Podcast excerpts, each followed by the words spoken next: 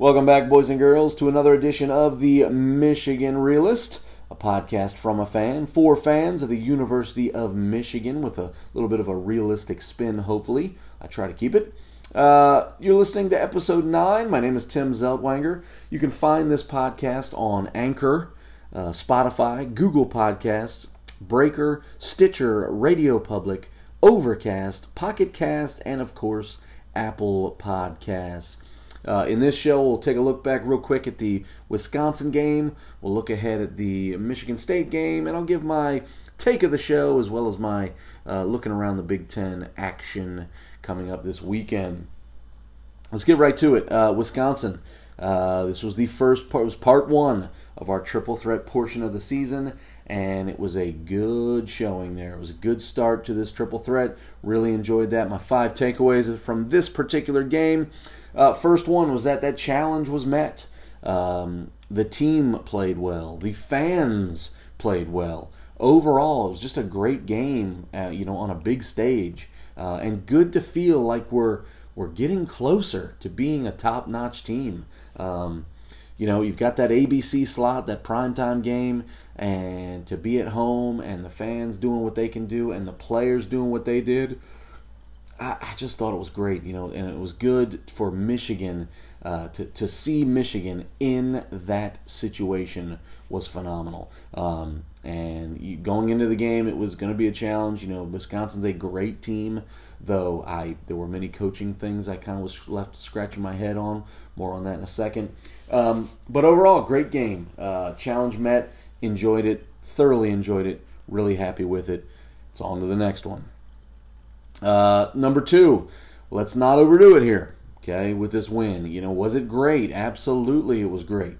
Uh, however, it was only the first part of this triple threat portion to the season. So we need to go on to part two. Part one is over. It's dead and gone. Move on. Luckily, it's Sparty that we're facing, and we've got a little bit of a bone to pick with Sparty, and we've got uh, we've got some motivation to definitely get it done. Um, so very happy with that, and you know, it's a great win, but we cannot sit here and just you know. Um, just only talk about this win over Wisconsin. It's time to go on to the next one.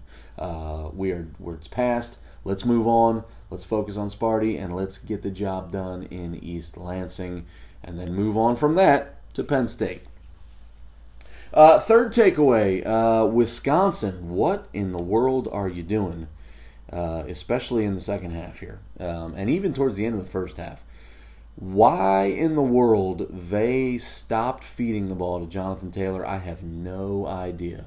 Uh, when this game started and I saw his first few carries and I saw the power he was running with and I saw the lack of us being able to get him down at the point of attack and him getting these extra yards after contact, I thought we were in for a long day.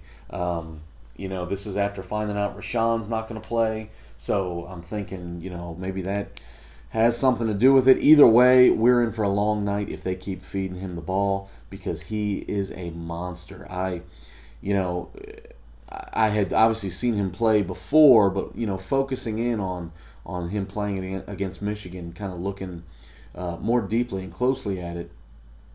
Man, he's a good running back. Uh, really, really talented kid, and I have no idea why they stopped giving him the ball. Um, he was getting almost six yards a carry. Uh, every run, it, it, like I said, it felt like he had a lot of yards after contact. Um, second half happens, they give him the ball six times. Mind boggling why he wasn't used more. Um, you know, even with that, only carrying the ball six times, uh, he extended his 100 yard game streak. Uh, to I believe I believe he's got seven games in a row now. He's rushed for 100 yards. Um, I mention that because Karan kept his going as well. Uh, he's now up to five games in a row, uh, eclipsing the 100 yard mark. So that's awesome. But Wisconsin, dude, give Taylor the ball a little bit more. You know, don't stop feeding him, especially when it's working. That was just, I could not get it. You know, I'll take it. You know, helped us, you know, in our favor, but, you know, that was just a wasted effort with that offensive line. And that offensive line is huge. Oh, my God. Um, but anyway, you know, give him the ball. you way, way underutilized him, and you know, it obviously benefited us. You know, their loss. But moving on. Uh, fourth takeaway is we need to we need to stop the circus. Okay, I don't know if I've mentioned this before in a previous podcast, but we here we are. We've got a terrific opening drive going, and all of a sudden we feel the need randomly to just throw Joe Milton in the game. Freshman, never played a snap all season. We decide, yeah, why not? We've got a solid thing going. We're moving the ball against Wisconsin. We've got some momentum going. Let's throw a kid out there that's never seen the field yet. okay. Uh, now, am I saying Joe Milton is not talented? Absolutely not. Uh, with everything I've heard, anyway, don't know for sure, but with everything I've heard, the kid is definitely ha- he has a tremendous amount of potential. We are not in the need of the circus right now. We don't need to trot him out there because what happens? Uh, Wisconsin like any normal uh, team would do. You're under the lights, it's a big stage. It's a true freshman who is randomly being inserted into the game. Chances are he's not going to throw the ball. He's got a little bit of a running attack to him. Um, although the way the broadcast was talking about him, they made it sound like he was only a running quarterback. And I, from what I hear, that's not the case. He's actually more of a passer. Um, but anyway, uh, I doubt that they they are thinking he's going to throw the ball, and of course he doesn't. Uh, takes the snap, and some sort of blocking breaks down, and we take a loss on the play. Okay, what does that do? It stalls the drive. What do we do? We go miss the field goal. I, I don't understand. Okay, um, I don't get it. You know, later we had uh, McCaffrey and Shea in the game, uh, and nothing comes, nothing comes from it at all. You know, um, what I'm referring to is there. We had a play out there where um, who was it? It was uh, Shea took the snap. McCaffrey started lined up as a receiver, and then uh, one of them came in motion. Uh, quarterback took the snap, uh, flipped it to the other guy, and just all sorts of chaos going on. We didn't need to do that. We didn't need to pull out the trick plays. We didn't have to have that. Just like we didn't have to trot Milton out there. Okay, um, little little confused about those two plays when they are not needed. Okay, they're not needed. Now, I want to say all this with a disclaimer. I want to go back if if we're on November 24th or actually November 25th, the day after. If it's November 25th and these plays have somehow surfaced back in the game plan and there's something behind them and there's some sort of meaning behind them when we take on the Ohio State Buckeyes, disregard this message. I'm glad you did it, okay? Put something out there on film, get somebody worried, as long as you use it, okay? Uh, so disregard this message. If this is all just show for uh, that game uh, taking place at the end of the year. Um, not sure if it is, but either way, disregard this message if it is. All right? Moving on.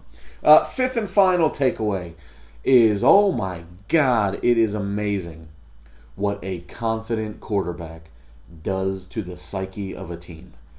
Uh, this team is the basically the same exact players as last year, and yes, they've grown a year, and yes, they've you know many of them have matured and gotten experience, and I get all that. But this is a night and day team just by the feel of what they are putting out every day. Um, I love Shea at quarterback, not so much for the plays he's made, but just more for the confidence to be willing to make a play. All right? Seems like he plays with no fear and he's not afraid to make a mistake. He is. He's making mistakes every now and then, but everybody's going to do that. That's not a big deal. As long as that kid goes out there and is willing to put it on the line, line him up every day. Line him up every play. Don't do the other stuff, okay? Love this kid at quarterback. Um, really good to see him, by the way, bust off that 81 yard rush um, on that read option because on that play this whole year, it seems like every time he's giving the ball to the running back, it was good to see him pull it and take off for 81. so hopefully that, uh, uh, you know, will sort of make defenses think a little bit different because it kind of got to the point where maybe defenses weren't respecting you know the threat of him pulling and running as much uh, because he was constantly just giving the ball. All right, this time he, he yanks it, takes off down the sideline for 81. Would have liked him to score, but you know didn't have the speed to pull it off. What are you gonna do? All right. All in all, great game. Let's move on. Wisconsin game is over. Uh, definitely something to hang our hat on, like I said, but let's go on. We've got to move on with the final five games this season, uh, and especially moving on with the next game this season. Okay.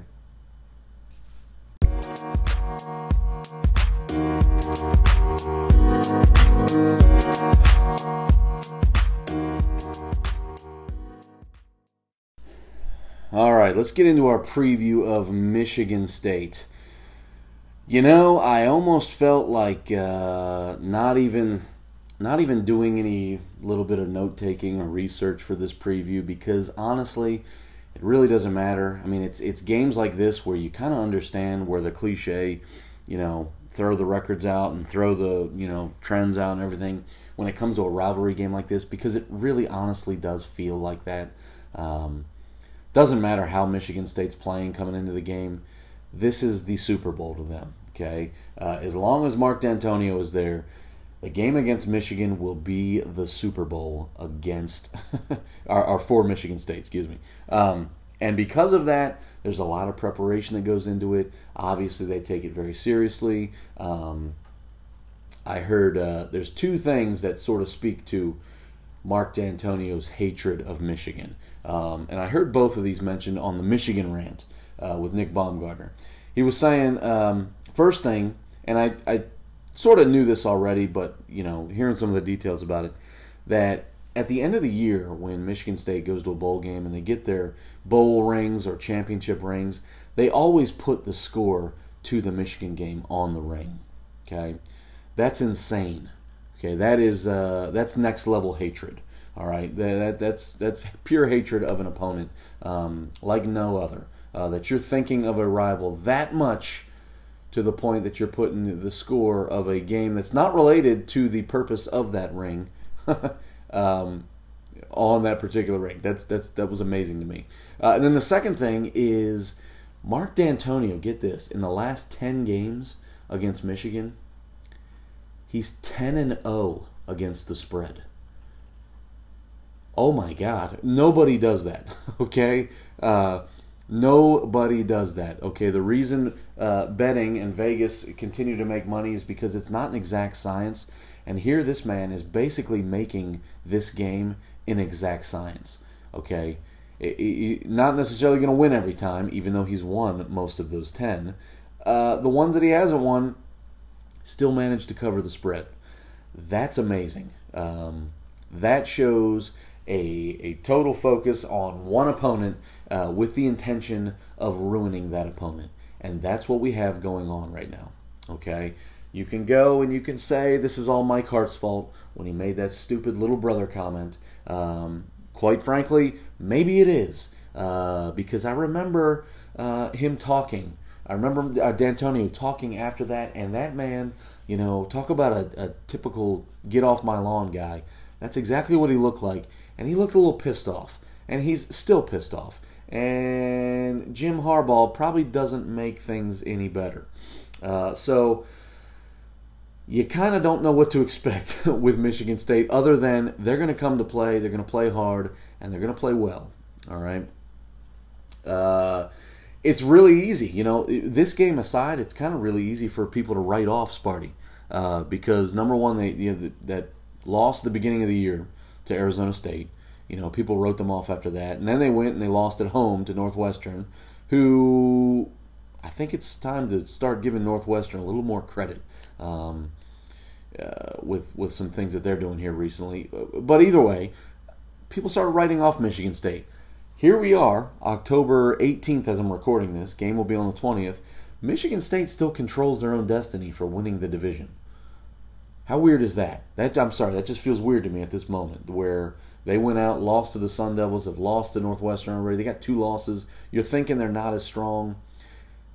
And here they are. They've got control of the division if they want it. Okay, now Michigan's in the same boat. Ohio State's still in the same boat. Um, Penn State no longer is in the same boat. However, Sparty is, and they control their own destiny to win the division, so they've got a lot to play for, obviously, uh, rivalry aside. So that scares me. Uh, the other thing scares me. They're coming off a real confidence booster.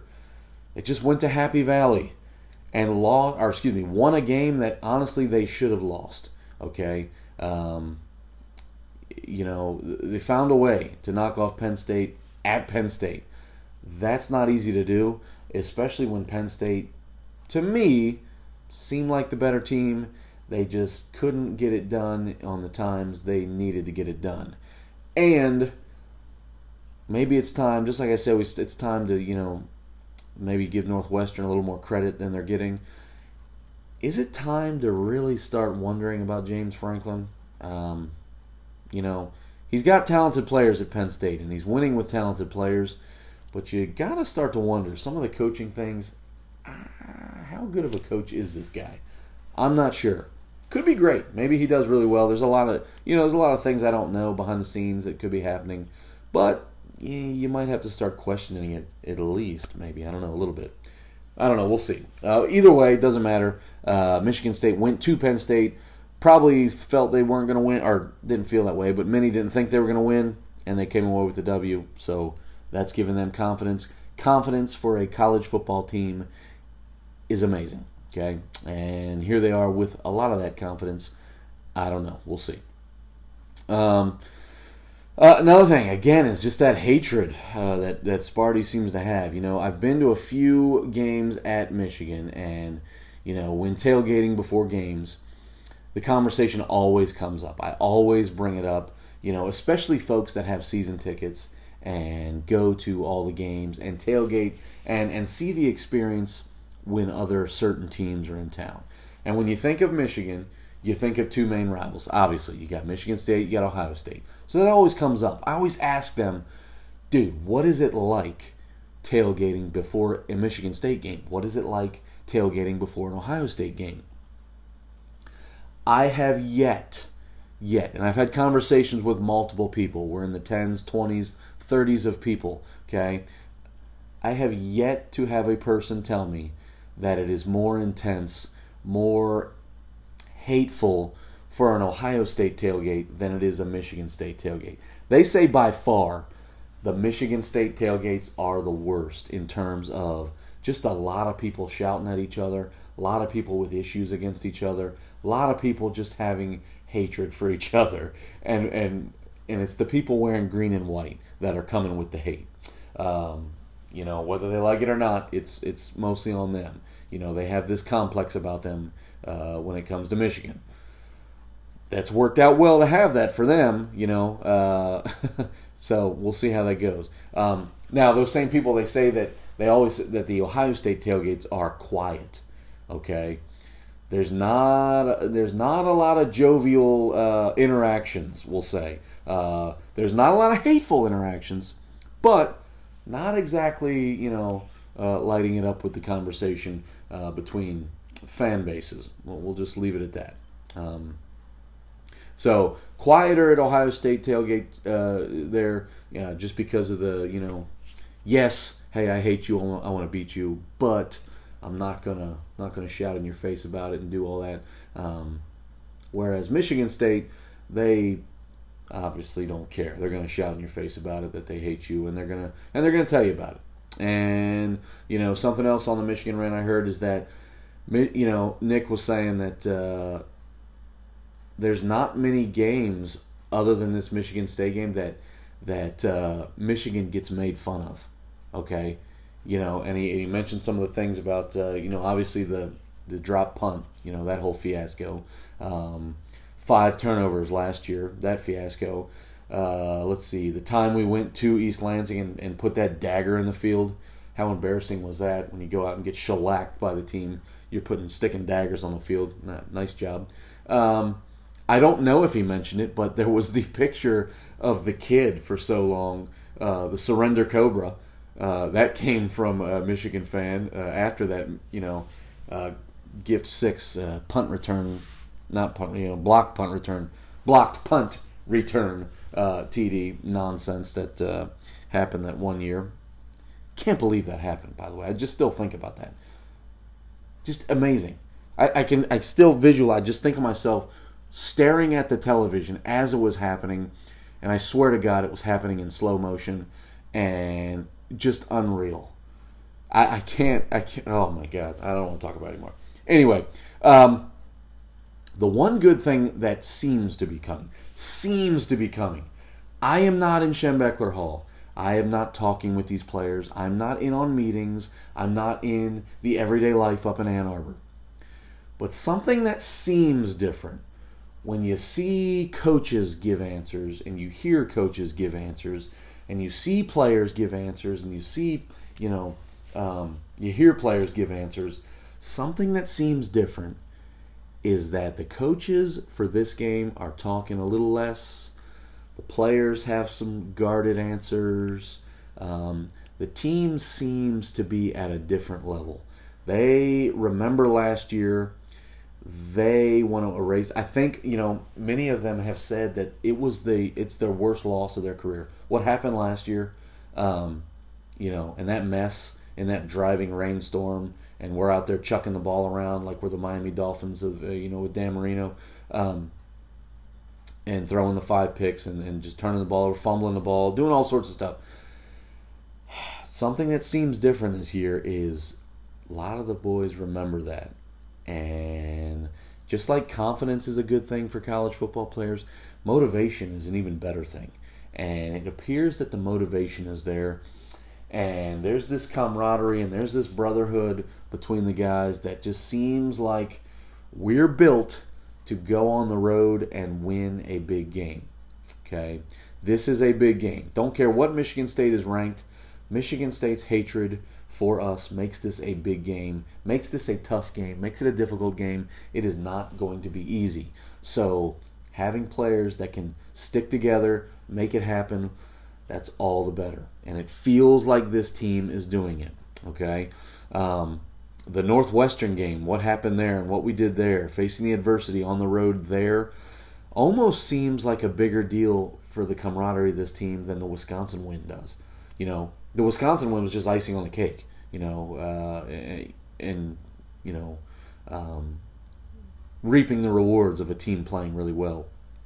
But what happened at Northwestern, I think, is going to send this team in the right direction. You know, more than people are giving it credit for, uh, because it was Northwestern. Even though, like I said, we got to start giving Northwestern credit. You know, that's hard to do in college football. To go down quick, 17 points, you're down 17 nothing okay, and and you hypothetically a team should continue to pour it on. We didn't let it happen. Turned the thing around. We righted the ship, changed some things, faced the adversity, ended up winning the game despite some bad, terrible calls. Still got it done, made it happen. That's huge for the mindset of a team, and I feel like our team has that, and that's what we need going to East Lansing. It's going to do nothing but help, so that's good. Um, Speaking of going to East Lansing, did a little weather check because of what happened last year. Again, it's in my head, so I know it's in other people's head. Uh, you know, we, we, we have that game last year, and there were points during the game it was hard to see all 22 players on the field. It was raining so hard. Well, looked at the weather report for this weekend in East Lansing, and guess what? 80% chance of rain, 20 mile an hour winds. Awesome. So weather, as they say, is the you know ultimate equalizer. Here we are in a big rivalry game again. We got to play Michigan State again in the rain in terrible weather. Welcome to the Big Ten in October and November. Um, again, I mentioned already Dantonio 10 0 against the spread. Absolutely. Um, and it's it's because of that this recent success, this last decade's worth of success that Michigan State has had on Michigan, it's because of that that as a fan, it just wears on you. And you really start to think that a team has your number. I mean, it really does. You know, I'd be lying if I said I didn't think we're currently being owned by Michigan State and Ohio State for that matter. You know, they're in our heads. They are. It just, you, you can't help but think that. You know, how do you lose so many times in a row to a team? or lose so many times in a time period to a team. where you can't feel like they own you uh, and they're in your heads, and that's what this feels like with Michigan State. So we gotta we gotta exercise the demons, and I think we have the squad to do it, and I think we're we're going to be able to get it done. It's going to lead into my prediction. Uh, I'm predicting, you know, I said Dantonio is 10 and 0 recently against the spread, not 10 and 0 overall, even though most of those games were wins. So I'm going to kind of do the same thing here. The last spread I saw, it was about a touchdown game to Michigan. Michigan being favored by seven, seven and a half, something like that. I think Sparty covers that, but I think Michigan gets it done. I got Michigan 21, Sparty 17. Uh, I just think that the offense is too improved. There's too many things we've got going. There's too many wrinkles. There's too many things we can do. Our defense is too good. Uh, there's so many things we can do to stop them. Um, are they going to pull? I've heard all week about trick plays. Are they going to pull out some trick plays? Probably. You got to think we're going to be ready for them. All right.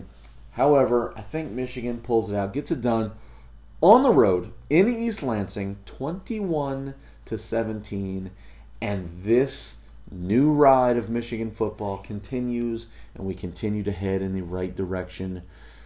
Man, I hope I'm right. We'll see. We'll see.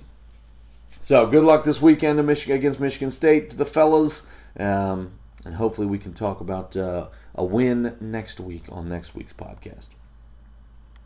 All right, my uh, my take of the show um, and you know content of the week. I had to go back. Uh, I had to go with this because as I was watching it, I just started having all these thoughts in my head about you know well we just should do this or we should do that. What it was is last weekend. You know, game day was at you know was in Ann Arbor, and they were talking before the game about the playoffs, the playoff system. And they had the conversation about, of course, the same teams being in the playoffs year after year. You know, the Alabamas, the Georgias, the Ohio States, the Clemsons. Uh, because prior to last week's games, you know, Georgia get knocked off. That's the four teams that everyone expected to be in the playoffs again. Same four teams again.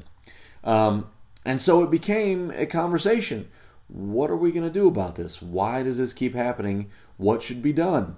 You know, um, that's what the focus shifted to. You know, should the playoffs be expanded to allow a better variety of teams into the playoffs? Absolutely not.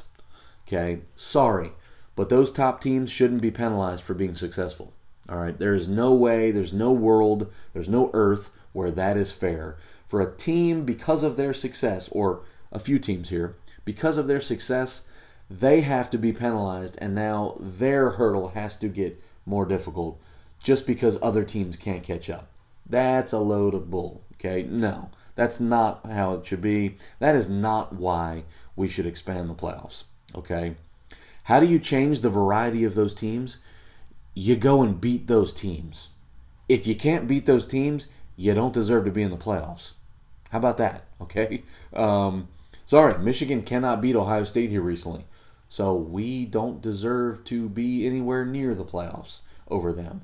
Okay? Many teams in the SEC can't get over the Bama hump.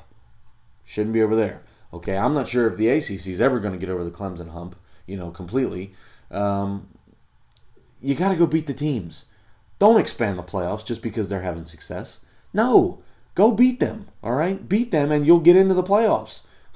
how, how difficult is that? All right. Here's the deal, though. Don't get my message twisted. I'm in favor of expanding the playoffs, but I'm not in favor of expanding it because we have the same teams. Okay? I want to expand it because I feel there's a flawed setup. All right? It makes no sense in the world to have five conferences that we consider the Power Five. We talk about it all year about the Power Five, and then we go ahead and allow four teams into the playoffs. How does that make any sense? Okay. Um, on top of that, there's a whole slew of teams in non Power 5 conferences that basically don't have a shot at winning the national championship because of this flawed setup. I don't get it. Okay? Now, you may say that's not a big deal because there really aren't a ton of teams that should be able to compete with the big dogs. And you may be right. But hey, We crown and celebrate a college basketball champion every year, year after year, based basically on who's playing hot at the moment. And that season is even longer than football. Okay? Why not give a shot to UCF or Boise? All right? For crying out loud, in, in the Final Four in basketball, Loyola Marymount was in there. All right? Nobody expected that at the beginning of the year. All right? But here, they, there they were in the Final Four with a shot to win the national championship. Okay? Why'd they get a shot? Because they played their season. They did enough in their season uh, to rate themselves a spot in a tournament. They're a college basketball team with college athletes playing the same exact sport why not give them a shot at that? Okay. Not saying we should expand to 64 teams in football. No, that's ridiculous. But we may need to expand. So here's my proposal. Okay. My proposal for the playoffs would be bring back the BCS formula. Yeah, bring it back. Uh, bring the BCS formula back. Let the polls be the only human influence in deciding the playoffs. Okay, the polls were a were a section of the BCS. They were a portion of the BCS. That was the only thing that was human driven. Okay, bring that back. Okay, this is not to you know set up a one versus two. Uh, that's not the whole point of bringing the rankings back. The, whole point of the rankings is just to have an official ranking not a coach's poll, not an AP poll, not a poll made up of 12 random people in a hotel lobby uh, at the end of the year. No, it's to have a consistent formula that only has a slight human element to it. Okay? So you bring back that formula. All right? Let the polls be the only human influence. All right? Play out the season, including conference championships. And from that, you have a final list of BCS rankings. Okay? You'll have them all lined up there, 1 to whatever it is, 130 now. You have them all lined up. Okay? And what you do is you go in, and like I said, the season has been played out. Okay? All the conference championship games have been played. And what you do is from that list, 1 to 130, you go and find the SEC champion. They're in the playoffs. You find the Big Ten champion. They're in the playoffs. You take out the Pac 12 champion, they're in the playoffs. The Big 12 champ, they're in the playoffs. And the ACC champ, they're in the playoffs. Okay? There it is. There's five teams. Can't run a playoff with five teams. So, what do you do?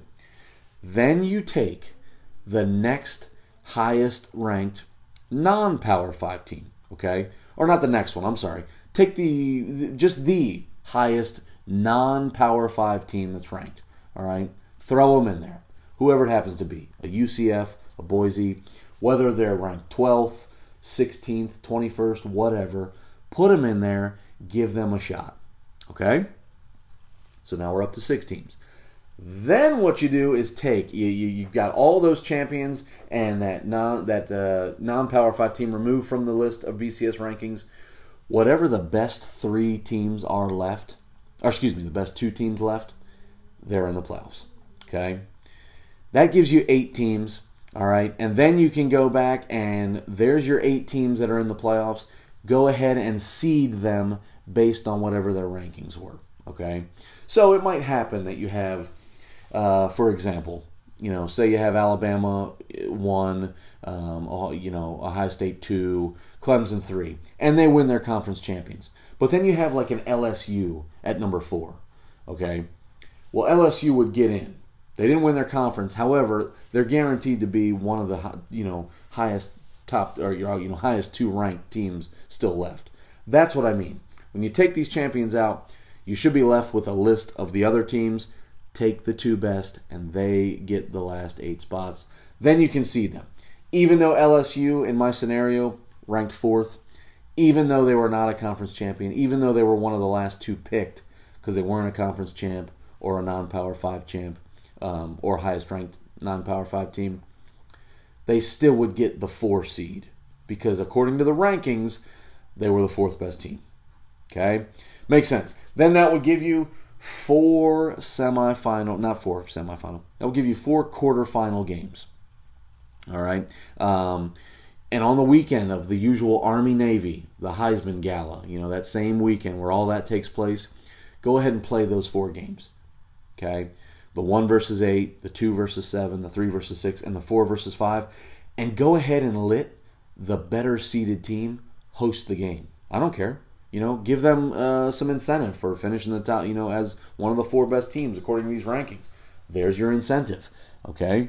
You get to have a home game in those playoffs. Then you'll have four winners, and you can use those four winners. Uh, they then become the four entries into the current setup that we have. Okay, that whole New Year's Six setup.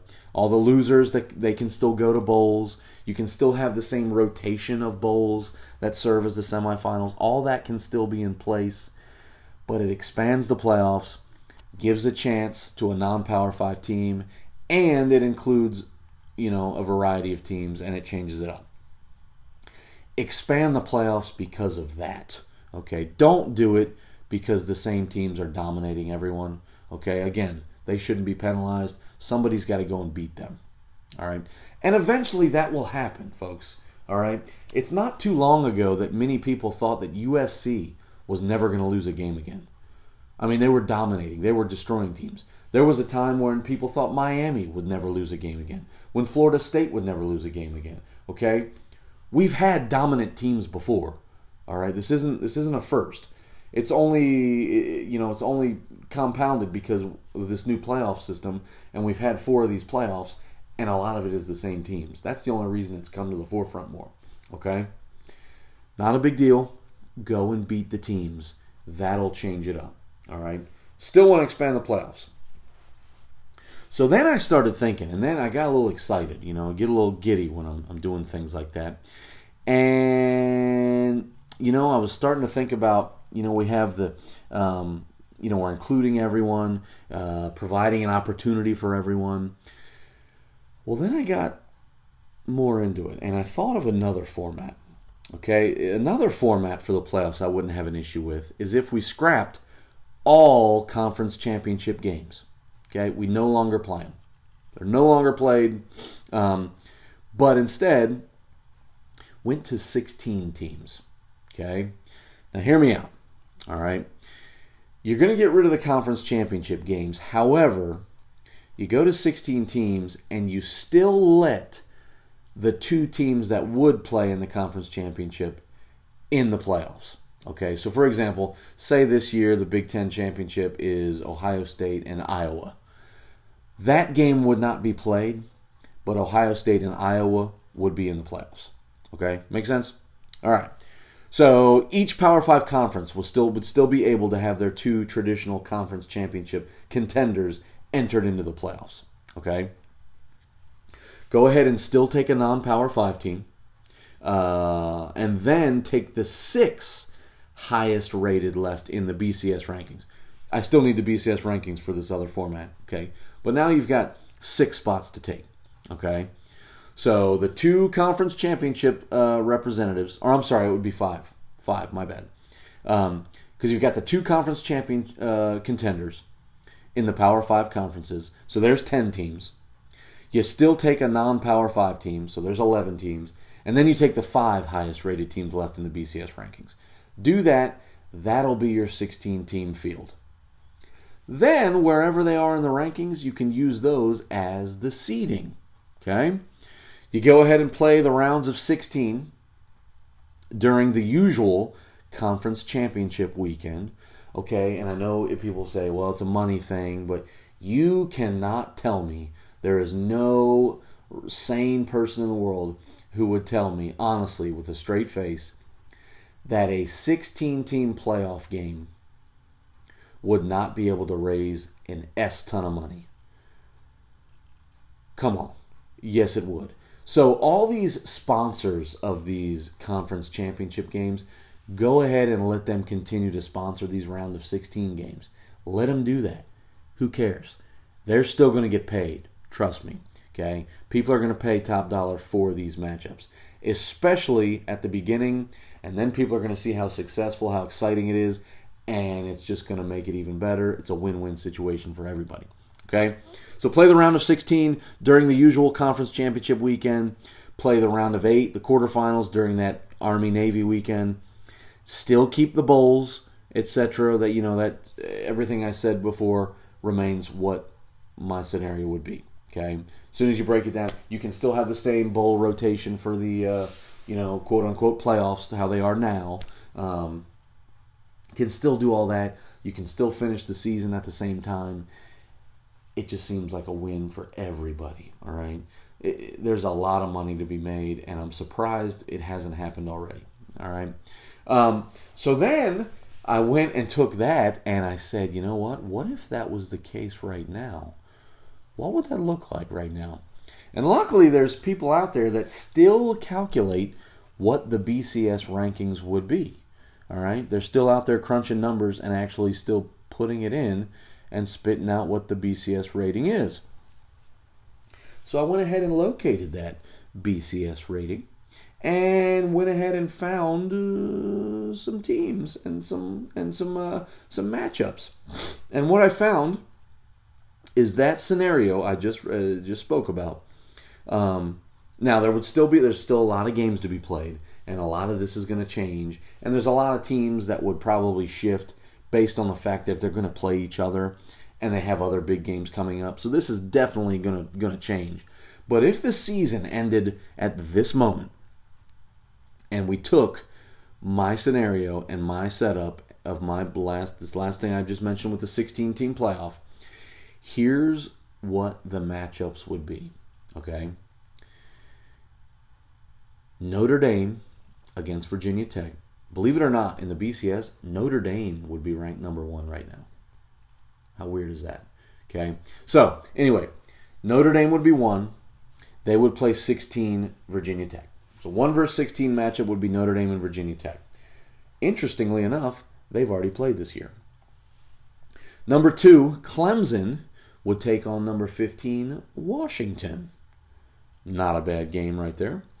Uh, number three, Bama would take on number 14, USC. Okay. Number four, LSU would take on number 13, West Virginia. Not a bad game there. Number five, Ohio State would take on number 12, Iowa. So we would still get that Big Ten championship game. Number six, Texas. Texas would be ranked number six in the BCS right now. Number six, Texas would take on number 11, Georgia. How about that? Not a bad game. Uh, number seven, NC State would take on number 10, Oklahoma. And the final matchup, the 8 9 game, would be number 8, Michigan, hosting number 9, Florida.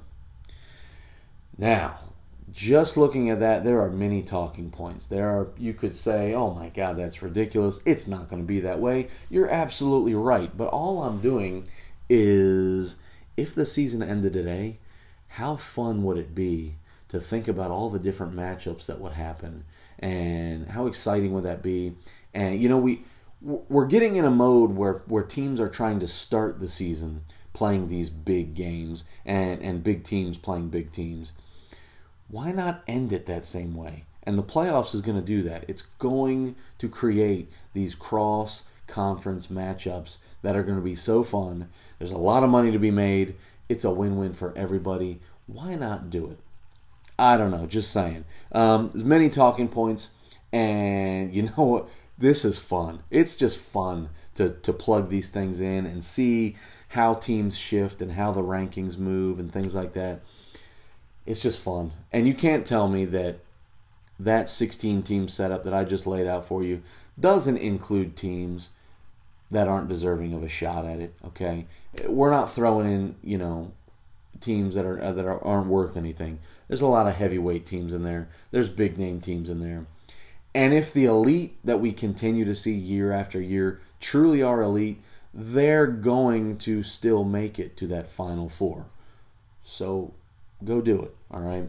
Um, so I'm in favor. Let's expand the playoffs, but please don't do it because we have the same teams. That is such a cop out. That is so unfair to those teams. You know, uh, why would you want to be successful if all it's going to do is penalize you? I take that back. I would want to be successful. I'd take the penalty, but it's still not fair. Don't do it. Expand the playoffs, but let's do it because we're giving more teams opportunities from around the country. I like that a little bit better.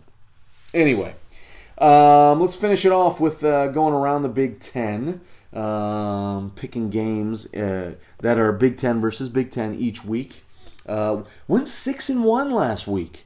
Six and one, not a bad little uh, little uh, ranking there.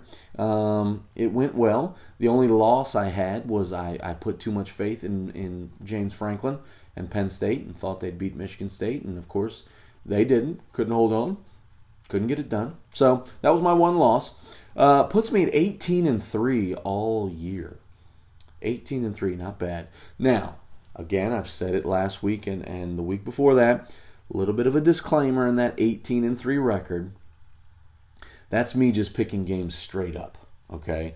And let's face it, there's been a lot of games in the Big 10 that are pretty darn easy to pick straight up. So, starting this week, we're going to bring in the spread for all these games, all right? So, my Michigan pick, I've got Michigan winning, but I do have Michigan State covering the spread. So, we'll see how that turns out. Um, going around, a little note before we move on. Kind of starting to feel bad for Scott Frost. You know, I don't like the guy. Didn't like his attitude coming in, but I can't help but feel but feel sorry for him. Um, how they lost that game to Northwestern, I'll have no idea. I thought for sure they were going to get it done, and what a big win that would have been on the road against a team in your division that is going to be a contender. You would think. Um, oh man, oh but oh well. Moving on. Anyway, uh, this week we've got Illinois at Wisconsin. And as of the moment that I saw, I saw Wisconsin as a 25 point favorite. I'm going Wisconsin. Okay. I think Wisconsin's going to cover that. Um, I'm seeing something like a uh, uh, 40 to, I don't know, 10, 40 to 13 sort of game. Um, not sure what to make of Illinois. Like I, I felt like Illinois is better than people are saying they are, but then you see them play for a little bit and you're like, nah, this is just the same Illinois. I gotta think at Wisconsin, you know, the Badgers got to be a little bit ticked off what happened against Michigan. I think they want to put it on someone else, and I think this is their their moment to do that. I got Wisconsin covering uh, 25 points against Illinois. Um, Maryland at Iowa. I've said it many, many times. Iowa City is the place where Big Ten dreams go to die. However, Iowa is also the place where Iowans fall asleep. And I think this is one of those games where Iowans fall asleep. It's a noon kickoff, or actually probably an 11 a.m. kickoff for them. Not sure what the time difference is there or the time zone. It's early game. Iowa City's not as threatening early. It's more when it's nighttime and they start bringing it, breaking out the uh, the all black unis and and uh, you know things like that. I think Maryland's covering. You know, not sure if they're going to win. Not sure if they're going to pull off the upset, but I kind of have faith in the uh, Eastern uh, side here, the uh, East Division, unless your name's Rutgers. And I think Maryland's going to go there and, and give a good showing and cover the nine points against Iowa. I really do. I think they're going to get it done. Uh, Northwestern at Rutgers. I don't even care what this. I looked it up, but honestly, I'm taking Northwestern until Rutgers does anything remotely uh, resembling a football team, a football game, anything football. Uh, I'm never going to pick Rutgers, so I'm going to go with Northwestern. Turns out the point spread I saw was 25. I'll take Northwestern you know, having to cover 25 points. I'm fine with that. We'll go Northwestern. Two passes. Rutgers completed two passes last week against Maryland. Two. Not in a quarter, not in a drive. Two passes the entire game. That's ridiculous. Wake up. Next one. Uh, Minnesota at Nebraska. I mentioned my poor Scott Frost, my sentiments towards him. I really think, like, you know, this is it. I think I think they're going to finally cross the hurt. They're going to they're going to get over the hump. You know, uh, Minnesota strong showing last week against Ohio State. Um, however, I think he's got a little bit of a letdown after that. Maybe they're sort of feeling bad about it. Uh, let's not remember not forget Minnesota got thumped by Maryland um, prior to that Ohio State game. Uh, they go to Ohio State, put up a heck of a fight, can't get it done. They lose. Probably uh, losing a little bit of confidence after that. Probably not feeling as good about themselves. Probably not going to get up for the game as much. Nebraska's struggling. However, it's in Lincoln. I think their time is now. Nebraska's time to get it done is now. It's three and a half to Nebraska. Nebraska's favored three and a half. I'm going to take Nebraska. Go out and get it done, Cornhuskers. Nebraska going to cover the three and a half points that they are favored. Uh, Penn State going to Indiana. Indiana's uh, plus 15. I'm going to take Indiana. Okay. Uh, James Franklin, not sure what he's thinking. Not sure what he's going to be thinking in this game. I'm going to take Indiana plus 15. And then the final game, kind of the marquee game, other than the Michigan Michigan State, to me anyway, you got the Buckeyes. The old Buckeyes traveling to Purdue. Little night game at Purdue. Little ABC night game at Purdue. The old ABC night games at Purdue haven't been around since the days of Drew Brees. And here we are. They've got it their way. Jeff Brohm has got things rolling. He's got a he's got an offense that can be a little bit tricky, a little bit tough to figure out. Ohio State showing last week against Minnesota was a little bit troubling. Not sure what they're doing here. Um, this is their time to see what they're doing. Okay. I'm going to take Purdue. Purdue is plus 13 and a half. Not necessarily th- saying Purdue's going to pull the upset off, but I think this is going to be a close, uh, you know, close one. Uh, as Lee Corso would say, closer than the experts think. I'm going to take Purdue in the plus 13 and a half. Okay.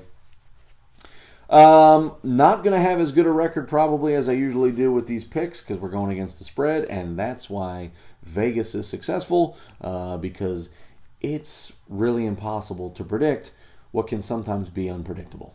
And that's what we're really doing here. So anyway, that's my thoughts there on that. Uh, real quick, just touching on my current my playoffs right now, the way it stands. Uh, a lot to be done, a lot can change, but my playoffs would currently be Bama taking the one seed, Ohio State taking the two seed, Clemson taking the three seed. Georgia has been removed, and I'm sliding in the old fighting Irish of Notre Dame as the four seed. Um, still, a lot of teams can get in there. A lot of teams still control their own destiny. You know, the LSU's, Georgia's, um, anybody in the Big 12 uh, named Oklahoma and West Virginia, things like that. Michigan, Michigan State for crying out loud. Um, although the two losses really going to hurt them. I don't know. Lots going to change, but as of this moment, that's my my uh, four playoff teams. Bama taking on Notre Dame, Ohio State taking on Clemson. See how that unfolds as the season goes on. All right. Uh, and that's going to do it. We're going to wrap it up here in this episode, episode 9 of the Michigan Realist. Uh, again, big one this week, going to Sparty. Uh, hopefully the fellows play well, can get it done. This could be another statement game, you know, but what's the statement going to be? Is it going to be in a positive way or a negative way? We'll have to wait and see. Um, I've got a lot of confidence in what the fellows are doing. Hopefully that's going to be on display. Hopefully the weather isn't too much of a factor. Uh, hopefully, we don't turn the ball over. Uh, we play to our potential. If those things happen, I got Michigan winning. Okay, um, and I think that's what's going to happen. Uh, whether it's a close one, whether it's a, a lopsided one, I'm not sure. However, I got Michigan winning 21 17. Good luck to the fellas. Uh, good luck out there. Enjoy this weekend's games. Enjoy this weekend's uh, slate of action. Uh, not a whole lot of going on around the uh, nation in terms of big games, but there are some there are some sneaky good games out there, and uh, it's going to be fun to see them. Uh, the NC State and Clemson game caught my eye. Uh, Mississippi State, LSU caught the eye. So there's there's a couple ones here and there. Um, you know, enjoy the action. That Ohio State Purdue game, looking forward to that one. Could be a little tricky. Got to watch out. The old Buckeyes got to be on upset alert out there in West Lafayette. Thinking about you. You know who. Anyway, uh, that's it. Going to wrap it up. Enjoy this week and go blue.